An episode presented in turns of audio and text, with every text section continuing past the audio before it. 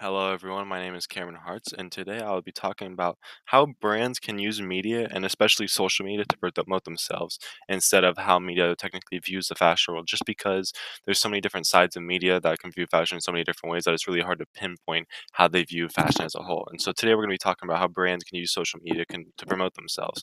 And so, first off, I wanted to start with one of the most prominent social medias there is, being Instagram.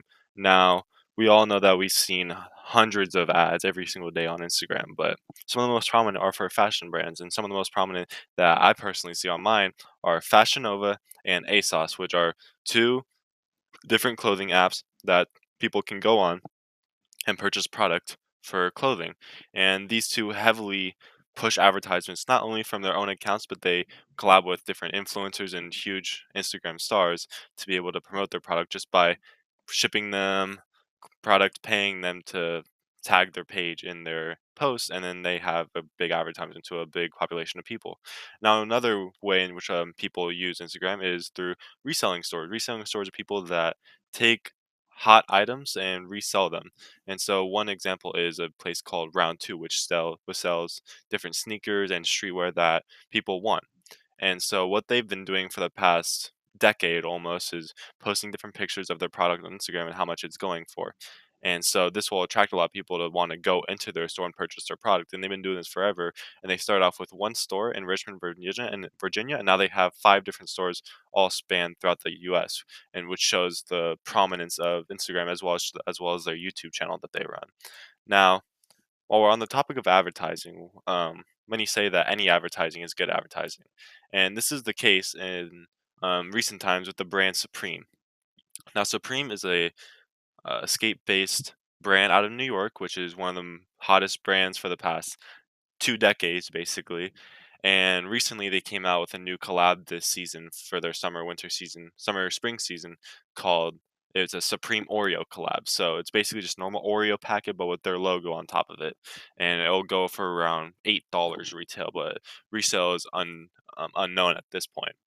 But the thing is that why people are almost like some are outraged and some are like really into it. I, for example, Forbes and different uh, big news sources wrote an article about um, how there were a, pa- three pack of Supreme Oreos was going for fifteen thousand dollars on eBay, which is insane. Which just shows, and even like many people tweeting on Twitter about how ridiculous the Supreme Oreos are that Supreme only posted a few pictures of the Supreme Oreos, but everyone's doing the advertising for them by talking about it and spurring the information about the possible Supreme Oreos collab, which shows that any advertising is good advertising.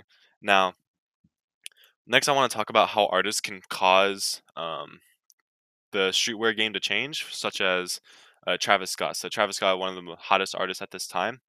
Um, in the PowerPoint, I have two different pictures of him wearing two different pairs of Vans. Now these are just normal Vans. It was a collab, but they only retailed for like sixty dollars, and he was caught wearing them. And now, because everyone paid attention and was like, "Oh, he's wearing them. I want to wear them."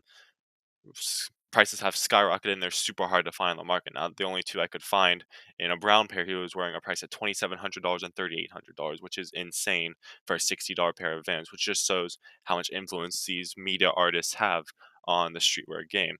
And while we're on the topic of influence, I want to talk about how artists utilize their influence, such as Drake. Drake has his own brand called OVO, which is October's very own, which is a streetwear brand he's had for the past at least five years.